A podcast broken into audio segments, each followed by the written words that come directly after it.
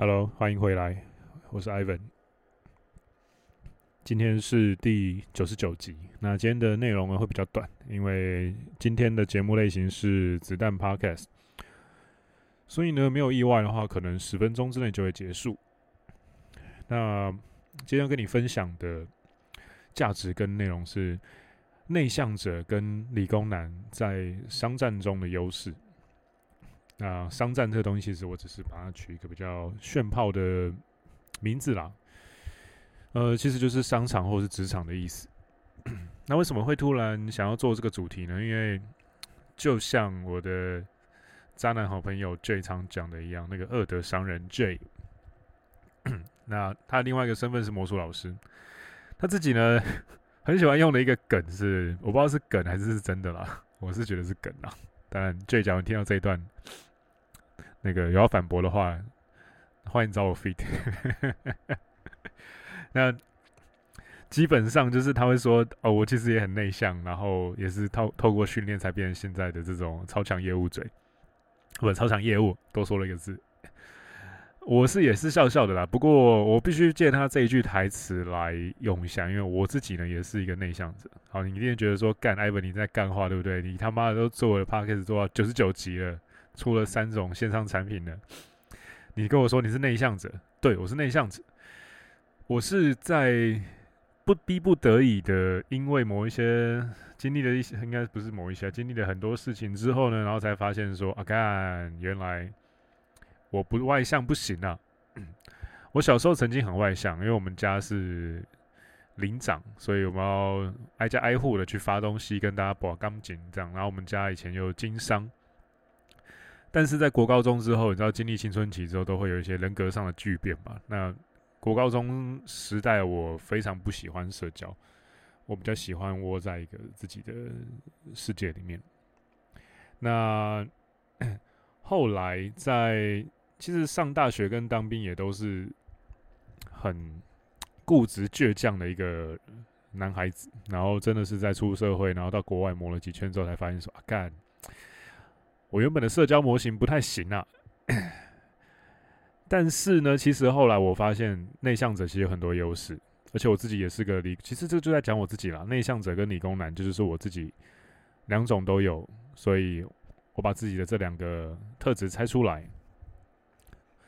然后呢，去当做今天的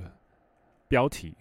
那在继续深谈之前，其实我是觉得你可以稍微判用一些方法判别一下自己是不是真的内向者。理工男不用讲了嘛，你念理工科，那基本上很高几率你会变理工男。那内向者的话呢，比较像是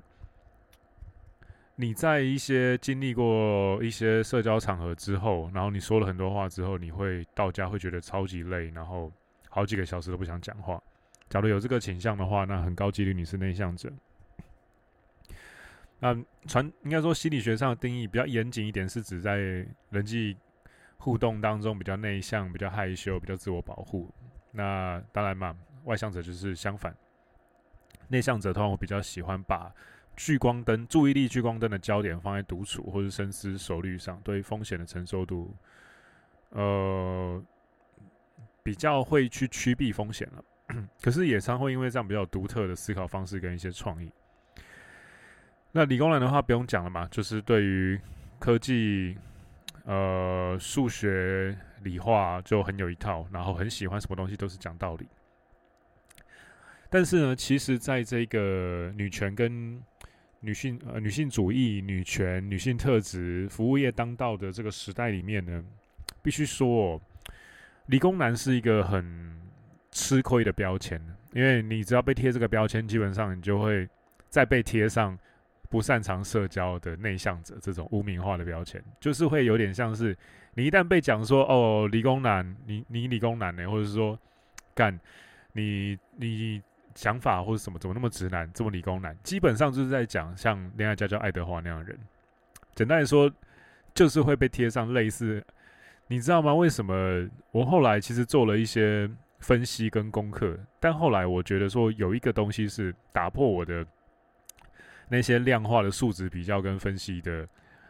呃，观察的，就是其实之所以大家会这么喜欢去攻击恋爱家教爱德华？其实说说穿了啦，你去看市面上那一大堆，呃，教人家把妹的所谓的把妹教练，你要真的说恋爱家教爱德华的技术很烂吗？他拍片的方式很拙劣吗？呃，对，不是很好，不是很强。可是呢，你真的去做一些市场观察跟业内的比较的话，你去多找多抓几个 sample 出来比，你不要比那种超强的，你就是把超强的那两三个去掉，然后你剩下全部列出来比，你会发现说，其实恋爱家教爱德华并没有差到哪里去，在这一群呃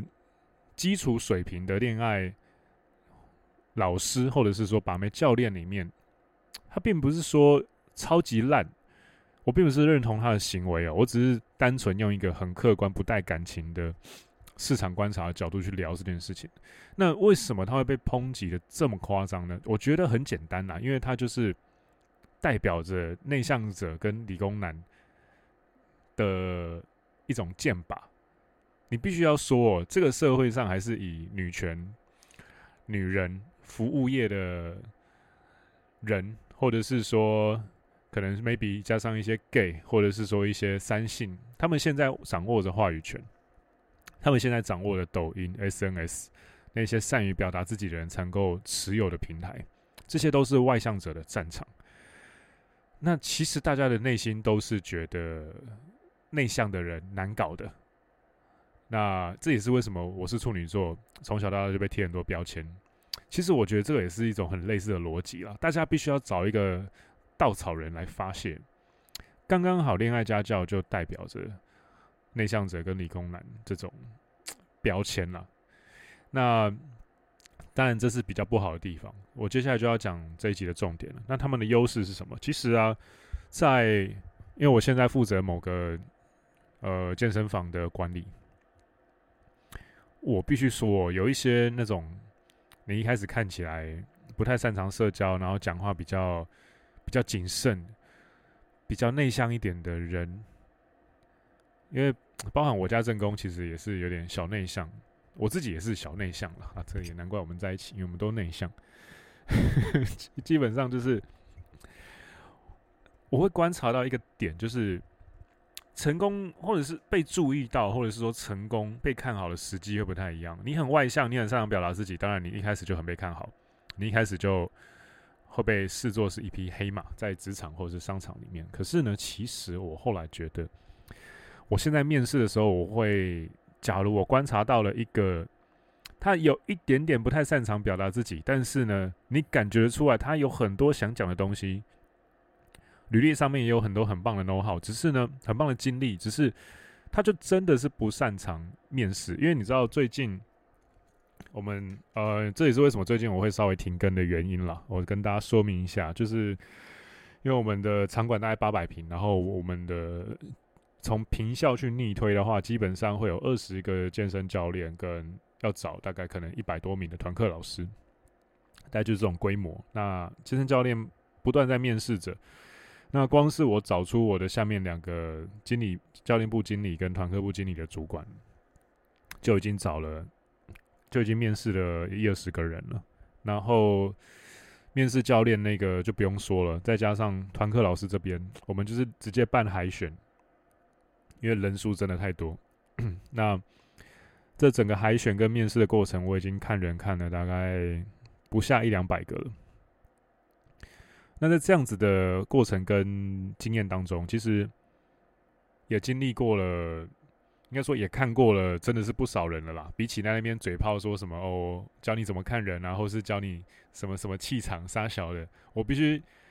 我是觉得我现在看人眼光应该不会比这些还要弱了啦，因为已经看到真的有点快看到快吐了。现在只要一看到一个人站出来，大概不到三秒五秒，他一开口讲第一句话的样子，我大概就可以跟旁边的我的主管们说哦，这个要，都这个不要了。大概就是到这种程度。那怎么看呢？其实有一个点就是，但有一种一种人是我不会立刻分出高下，决定要或不要的。因为其实后来一些事情也证明了，我录取了这样子的内向者是对的选择。因为你要知道，面试这个东西基本上有点像是，你去菜市场，或者你去家乐福，或者你去 Costco，你去试吃，那试吃一个小东西。那这个小东西假如还算 OK，你可能就会买。但是你怎么知道切出来的这个小 sample 它是不是真的代表整块大食物，或是整盒饼干的内容呢？或是整盒冰淇淋里面的内容呢？面试就是这样子带有风险的，呃。样本观察机会，可以这样讲，就有点像是你把一个人他的日常、他的数十年的人生切片成一个一小时的样本，然后你把这个切片，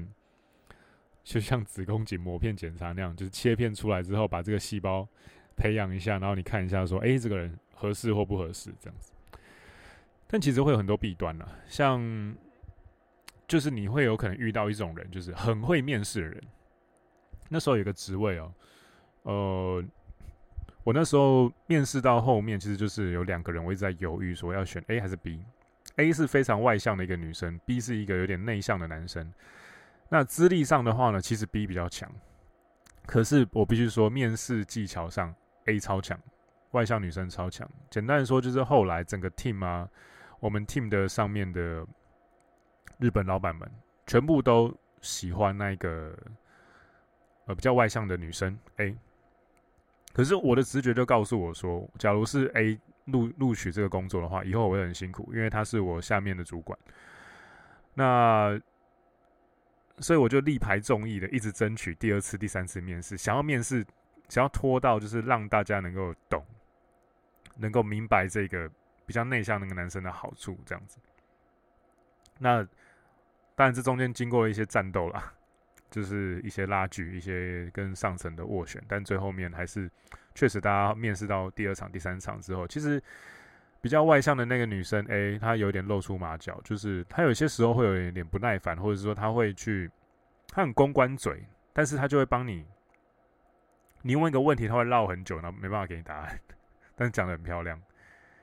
就是那种 电话客服的感觉了。就是我每次跟他聊天，都会有一种我在跟 Uber E 的客服，就是我就是想知道餐点送了没，然后你一直跟我讲说要再确认，要再确认什么，再确认什么，要点那个很多步骤。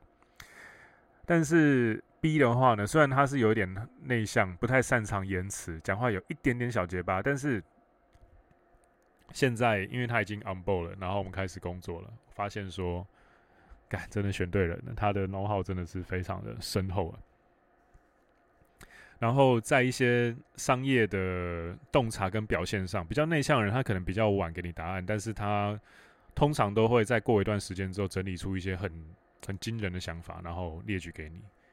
当然也是有一些比较强的，像我的另外一个主管，他就是经历过一些非常多，呃，比如说破产啊、挫败啊、创业失败啊之类的经历，所以他基本上他现在内向者跟外向者的特质都有了。这个也是我想跟你讲的。其实这种东西真的看看就好，听听就好。你社会化的程度越深越多之后，其实很多人格特质会是会统合在一起的。简单来说，就是用猎人比喻的话，就是你可能一开始是强化系，可能一开始刚出社会是具现化系或变化系。可是其实你在社会上磨了一段时间之后，你会越来越像幻影女团的团长一样变具现化系，就是你的很多东西会柔和统合在一起，你没办法那么。清楚、强烈的，除非你还年轻啊，你没办法那么清楚、强烈的去区分说你是哪一种。我觉得这也是人生一个很好玩的地方。那接下来呢，我也会推出更多关于上班族生活的一些内容，或者是说帮助你在呃人生，或者是说在职场当中自我提升、优化自己的一些有趣的整理跟情报。那假如你对这方面的议题有兴趣的话，欢迎到我的 IG。I V E N 底线 P D C A，然后跟我聊聊，或者是说问我，或者是把你想要知道的议题或是问题告诉我。那有机会或是有时间的话呢，我就会以它为基础做一些回答，甚至是录成内容。OK，好，那我的资讯栏那边有我的电子报跟各产品的连结。那有一个产品是笔站，关于笔记型，呃，关于笔记的。数位笔记的课程，那最近呢，预计可能会跟 ChatGPT 做一些结合，然后改版，所以要么要快，大概就这样喽。我们下期见，拜拜。